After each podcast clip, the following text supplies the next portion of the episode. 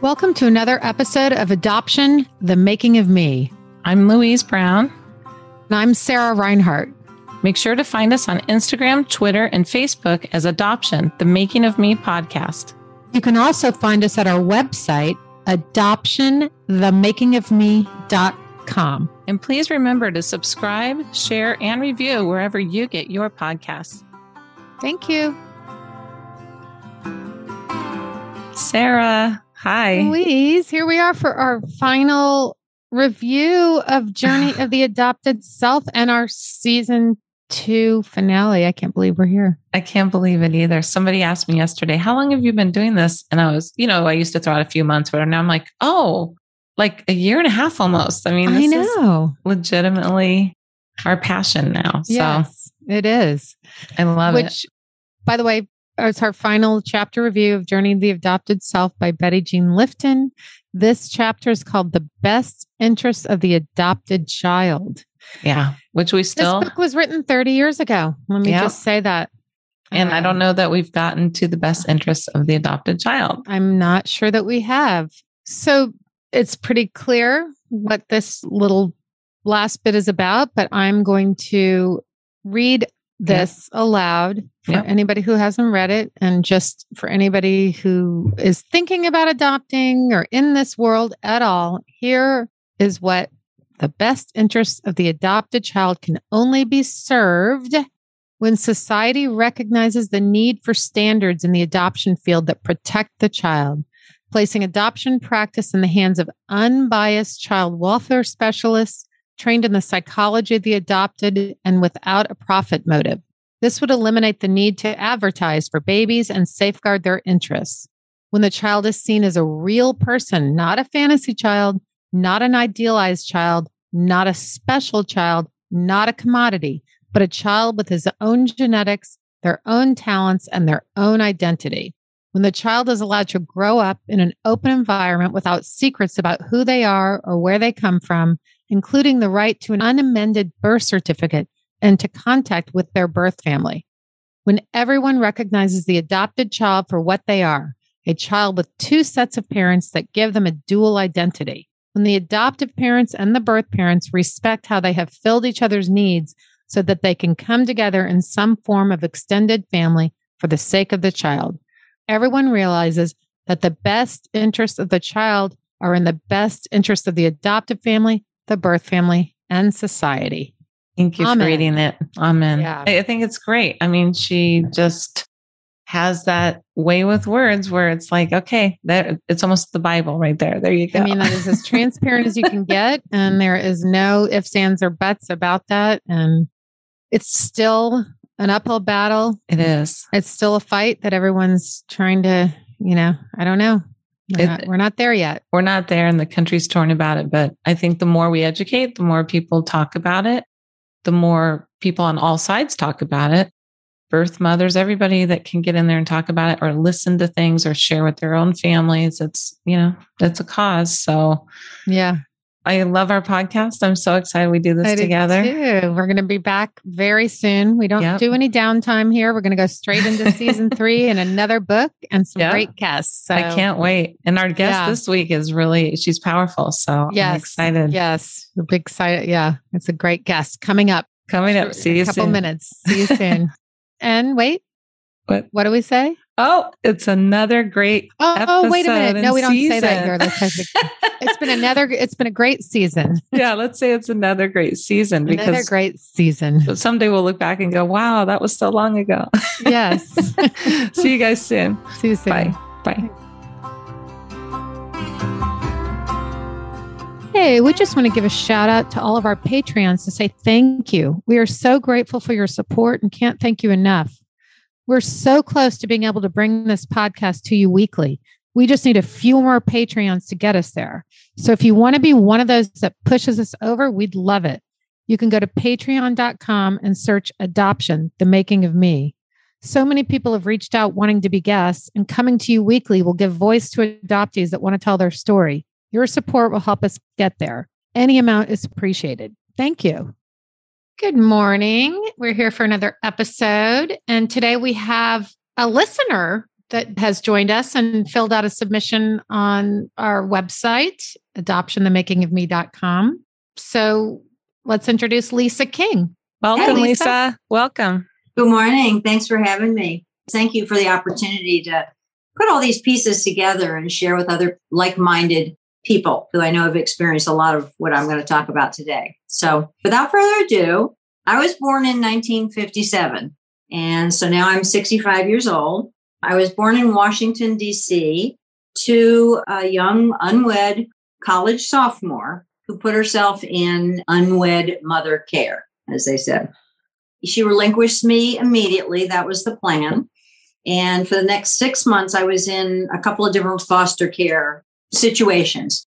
And then I was adopted by my adoptive parents in Richmond, Virginia. And this was six months later. They couldn't have children, but really wanted two children. So two years later, they adopted my brother, my adoptive brother, who has never been much like me. We've never been close as siblings, completely different worldviews, politics, religion, everything. He'd never had an interest in finding out his roots, but I have continued through my life to kind of explore all those lost selves and what happened and how adoption has impacted my life.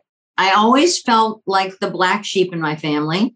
Didn't know why. They didn't tell me I was adopted till mm-hmm. approximately third grade. I never felt like I fit in my early years. And I had many elementary school situations that kind of echo that not belonging feeling. And I think I shared one of them with you all when I wrote in that I remember going to first grade and at the end of the day, I'd come home and sit under my desk, which I still have because it's an, an antique and I inherited it. But I would sit under my desk and just cry and cry and cry because I didn't look like anybody in my family. And my best friend, whose name was also Lisa, looked exactly like her parents. They both had red hair, they both had pointy noses. I mean, the whole nine yards. And I couldn't I couldn't reconcile this. And I don't know if my parents told me then or if it was actually later that I was adopted. But that was kind of my experience growing up was always not understanding and feeling sort of like a misfit, not matching other people. You know, I, I really believe my life story is one of abandonment. However, I have struggled throughout life in abandoning myself over and over and over again, distrusting myself, distrusting my intuitions, my knowledge, giving up myself for or in search of, I think, unconditional love. And also looking in the wrong places for those kinds of things, just trying to belong and fit. I like how you said that abandoning yourself. I don't know that I've never thought of it that way.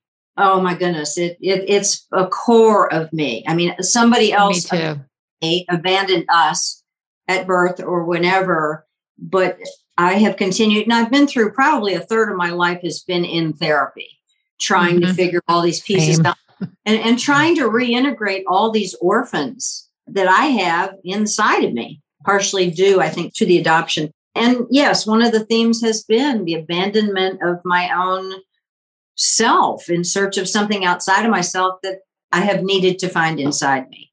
So mm-hmm. it has been a, a story of abandonment, I think. I, I, heard something interesting the other day. There's a difference between fitting in and belonging. Like mm. you can fit in, but that sense of belonging is, is yes. seems to be the elusive thing.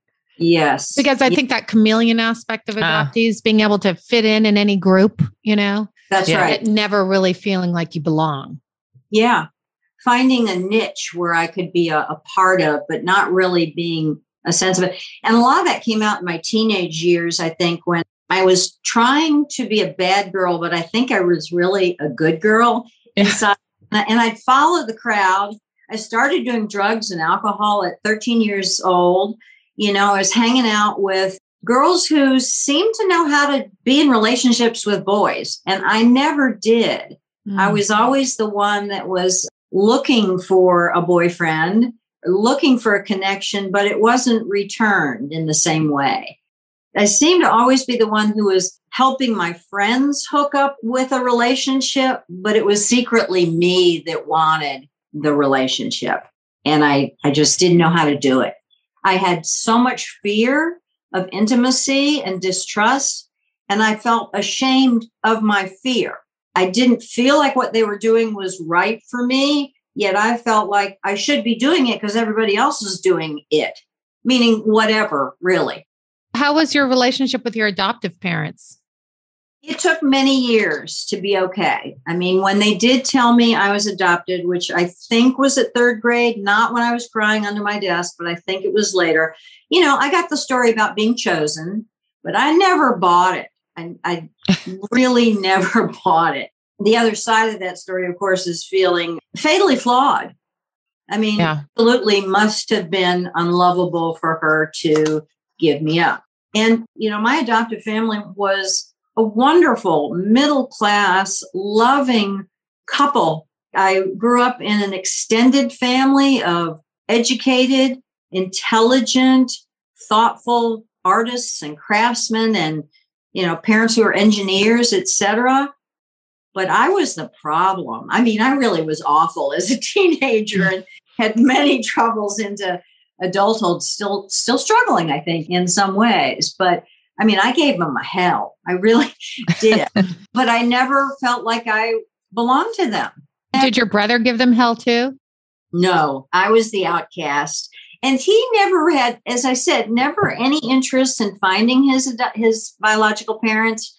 No struggles, seemingly, you know, very fluid, even going life. A lot of denial, I must say. And I think that's why we had trouble even getting along because I was always in search of something. Something was missing and I, I didn't know what it was. So if we fast forward a little bit, at age, I think it was 21, I opted to get the unidentifying information from the Children's Home Society, where my mother had placed me, I guess. I don't really understand how that works. The Unwed Mother Care or organization, how that's connected to Children's Home Society or the Catholic Charities or whatever. I guess they're two separate separate parts here. But anyway, at 21, I got that unidentifying information. It was a page and a half on my mother and about two sentences about my father. And my mom had been, like I said, a college student. She loved this man dearly, who was 26 years old. He was an artist and was in the Marine Corps, about to finish a tour of duty, and he had a fellowship to study art in Paris. And it says she knew that her love wasn't returned to the same degree, and that if she told him that she was pregnant, mm. that he would give up his fellowship and stay for the marriage, which in the papers it says she knew it wasn't the basis for a sound marriage.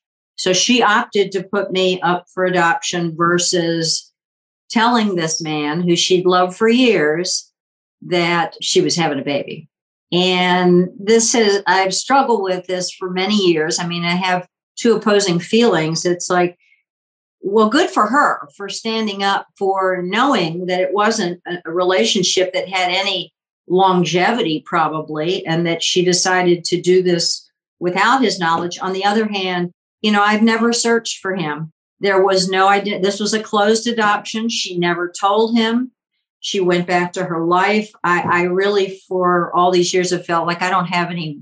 I, I don't have any options for finding him. So I've let that go. What about DNA now? I He'd be 91, wouldn't he? He'd be about 91. Ooh, 91 92. Yeah. So I don't know if that's something I really want to devote energy to. It, it's interesting though, because I became an artist as I grew up.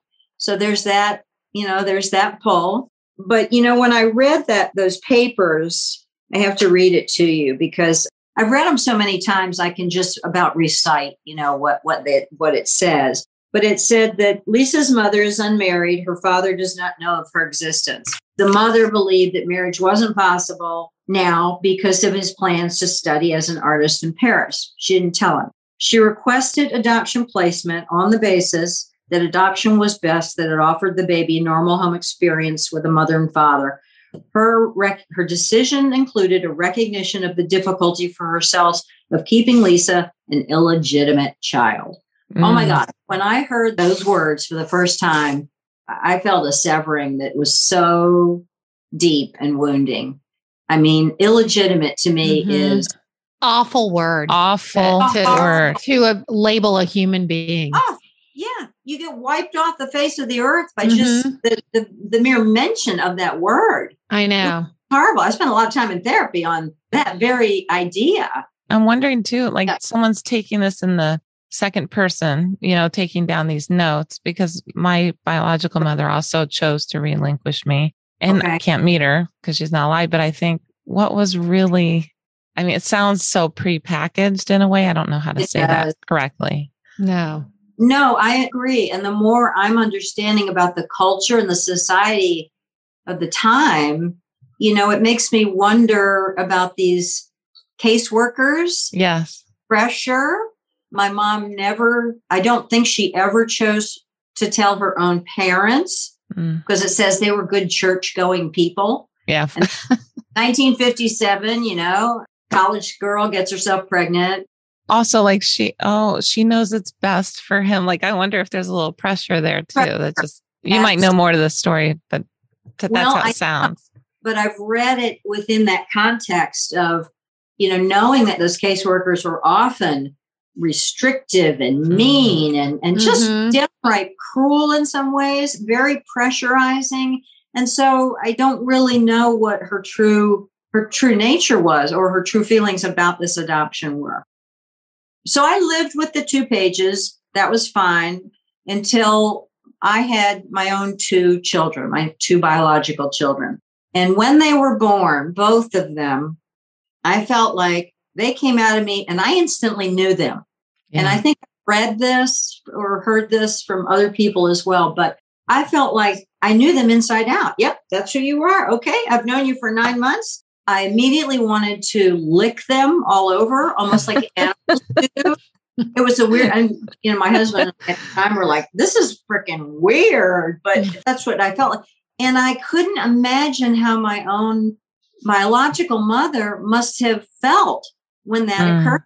That instant severing, you know, of this person that she'd known for nine months, and for me, the person I'd known and felt hormones, feelings, cycles, everything for nine months. How traumatic that really, really must be.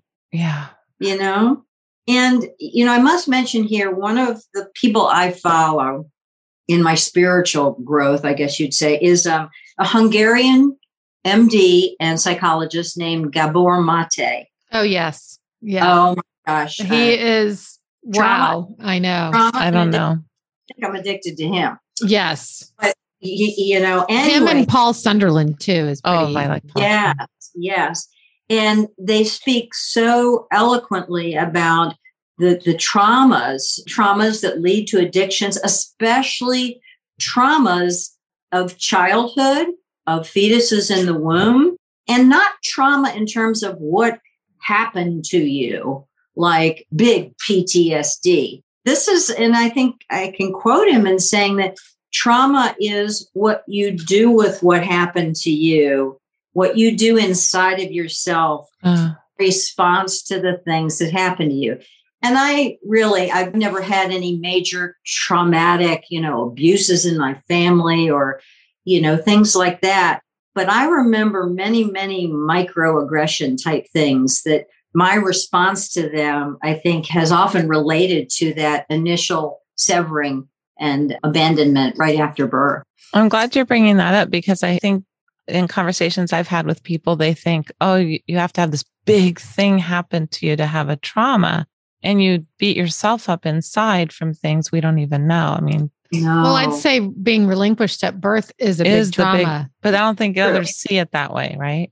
I mean, no. we're educating. I mean, well, people. they would see it if a mother died in childbirth uh, or a mother died in a car accident and the child was right. was taken exactly. away. That is trauma, but they don't seem. I think right. that's changing though. I do Obviously, the culture so. has changed and, right. and it's being recognized and talked about it and moved into the mainstream a little more. And I think that's true because look at all the research and the books that are out on adoption itself now. Mm-hmm. Uh-huh. Finally. You're right. When you're a fetus or a newborn child, you don't have the language or the words to make sense of what's happening to you. So, of course, that stuff is internalized Mm-hmm. And, you know, I can think of many, many incidents in my childhood that were just minor little infractions of, you know, somebody called me a name or I was a chubby little kid and I was, my uncle used to call me biscuit bottom or whale tail. well, guess what? I developed many eating disorders, anorexia, bulimia throughout my young adult years, reconciling those kinds of little things. So I totally believe in Gabor Mate's, you mm. know, studies of mm-hmm. what trauma really is and what it can do to a person. And I also think that severing and relinquishment must have affected my mother throughout her adult life as well. And I'll tell you why. After my children were born, I embarked on the fee based search with Children's Home Society. I wanted more information. It took about four years, and they finally let me know that they had found that she died of emphysema, of health issues, etc. But they did find a half brother. Actually, they found three half brothers. And so they connected me with my oldest half brother, who I went out to Rhode Island and met. Did did all three half brothers have the same father? Yes. Okay. My mother had gotten actually married five years later to her boss, an executive in some big firm. It sort of it sort of reads like the season, the what's it called? Mad Men. Mad Men. Exactly. I've seen pictures of she and her husband together and the bouffant hair and the, she was the secretary and event planner for this high powered executive so they got married had three boys but my half brother told me that he he had always felt like he had a sister out there somewhere but he didn't know why he also shared with me that my mother had told the three boys at some point that she'd had a little girl who had died in childhood. Oh. And I don't know if she meant she'd had me, this was probably me, but had me before the marriage or she had me during the marriage or whatever. But it's couched in secrets and shame. My brother told me she also struggled with many addictions and mental health issues throughout, you know, her life with the family, etc. She never told the husband that he knows of. She never told my brothers. So, you know, I've got to believe that this woman lived in mm. a lot of torture, a lot of shame, and the aftermath of 1957 and what happened, what she chose. It's like she wanted to talk about having you, but had to make it so that you weren't alive. Right. So that it, it might have been easier. Ironically, another severing incident here. My half brother told me that she had died in August of 1992. And during that month, I was in a horrific, this is a trauma, trauma, a horrific boat accident in which I was just a passenger and my leg was severed. Oh my gosh. Boat in an instant. And I became oh an Oh my God. Wow, Lisa. And, you know, this may sound a bit far fetched, but it, it really resonates with me. This happened at, in the very month that I lost my mother, too. And I liken it to the same or similar severing kind of experience I had in childbirth, where one minute you know one reality and the next minute your total reality has changed and there's no going back. Severing is a violent, permanent separation. And I see a birth similar to that. And this traumatic accident changed the course of my life as well. And, you know, call it synchronicity, coincidence, whatever. But I, I really feel like it was a connection to some kind of bigger macrocosm about my life. Yeah. A, a real metaphor, really. I mean, real metaphor. Yep. The timing's unreal. The timing it was really unreal. So severing has been sort of a theme, you know, for me throughout life as well. My other two brothers really had no interest in knowing me. In fact, told me not to contact them. But I'm still in contact with my half brother. Oh, interestingly, you all may not have heard about this incident, but back in, I don't know, early 90s anyway, there was a debacle within this crematorium in Kentucky or Tennessee. And it was called the Tri State Crematorium. I sort of remember this. Okay. So here you go. So my brother says after my mom died, the FBI came to his door a year or so later And they told him about this tri state crematorium debacle. And they said, it's possible that the ashes you have of uh. your mom are not her ashes because this crematorium had been piling up the bodies and, you know, Oh, not, God. not burying them and filling the, the urns with dirt and crap like that. Well, so my brother shows me this picture of my mom dead, covered in a blanket, and her feet are sticking out with two slippers on. And the slippers have bunny ears. And she demanded that when she died, she be buried in these bunny slippers. And the, the ears, of course, are, are hold, held up by wires inside of them. And so my brother tells the FBI agent, well, let's go look in the urn because she was buried with her bunny slippers on. And if those wires are in the urn, we'll know that that's the real mom. And sure enough, they looked in the urn and her bunny slipper wires were in the urn. So he's rest assured that that's his, That is our, our real mom that they got back from the So she had moved to the south at some point. yeah, somewhere in that area. I can't remember the moving that that family did, but yes. And so, I sadly know about this story because my brother, my adopted brother, he has sick humor. And Yeah. when my mom passed, you know, he reads all this stuff. He's like, remember, you know, we may get, remember what happened in Kentucky? yes. And I, I was like, wait, I of it- know this story. right. And I'd heard of this story up in Minnesota where Yeah. Lived. It was You know, creepy. like- yeah. This is crazy. And so I have seared in my brain this picture of this dead corpse with a blanket over her and two bunny Two- ears. you did your search and you had your two kids and and you've kept in touch. And when did you start coming out of the fog, as they say? I think after my children were born and I actually got to meet my brother, a lot of my need was satisfied, somewhat closure. You know, I continue searching, I think, for figuring out, as I said, all those orphan selves. I, Mm. you know, I, I still feel her presence kind of come up in me many, many times. And I'm sure I'm reading things into it, but I really, I'm much like my adoptive family on the outside. I mean, I'm, I'm educated. I'm a, I was a crafts person. I was pro- a professional for in disability services for many, many years. My extended family is all crafts people and very outgoing and, and engaged in things. But my inner self is still, I believe, really quite fragile and a bit still uncentered, I, I would say. You know, I still go to therapy and I still look for different ways to respond to things that happen to me and and respond to the world. I, my my initial view of the world, I think, t- sometimes is still in fear and insecurity and looking for pieces that I need to be finding in myself that I think I found a lot of. Yeah, I'm not, I'm not sure how, how much better to describe that.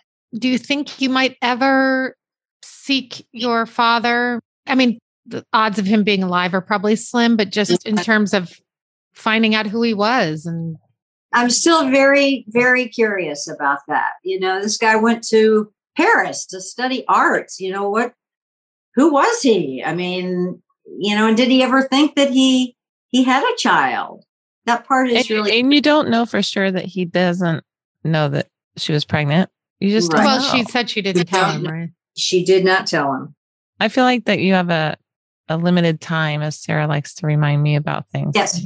Please do remind we, Yes. we can do it together. Even you have some siblings, possibly, you mm. know, I do. I do. on I- his side, I mean. on his side. Yeah. And it's possible that he's still alive. So I It may, is possible. So you yeah, may as well spit into that tube and send it off. I know. Let the chips fall where they may. Thank you. You know, many years ago, I, I couldn't do that. So, yeah. you know, I think that is a possibility now. It, it would be interesting to, to find that out. Yeah, Well, will you keep us posted, please? I will. I absolutely will. I love how deep you go with this. And I'm still processing what you told us about your boat accident. Yeah, me too. And Well, Did that and I- lead you into disability work? No, ironically, I had chosen disability work as a graduate study. So I was already in graduate school and then had the boat accident. So we fast forward. I do a lot of speaking and, and mentoring of amputees, et cetera, now. But ironically, you know, it was like I chose that profession, but the profession found me as well. Right. That's so that is ironic. There's I so mean, many layers to your story, really. And it, it it really did become a vocation for me because I could be a very authentic my very authentic self with students telling them to get their ass to class and shut up.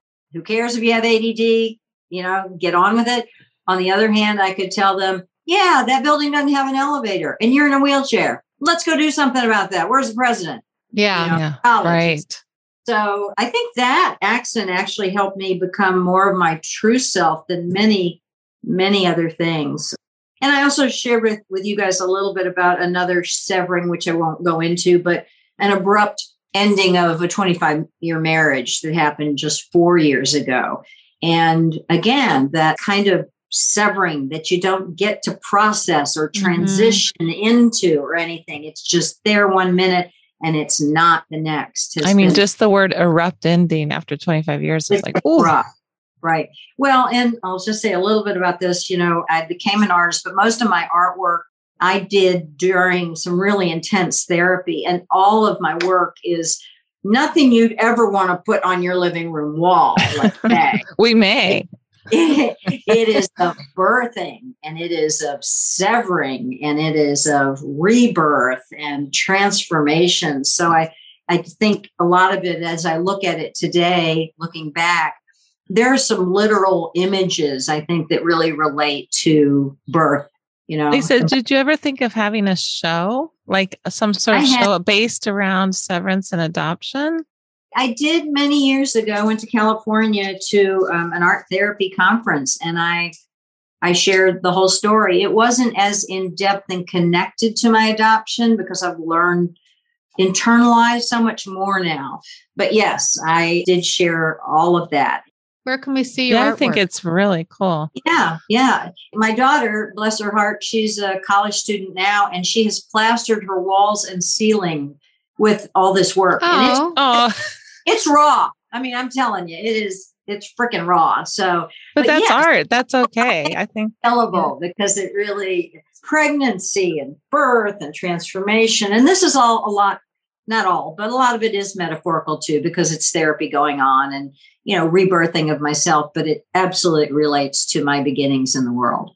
Yeah. Well, please, well, please send love to see that. it. Yes. Yeah. I continue to quest to further my understanding about my beginnings of how they've shaped and impacted my life.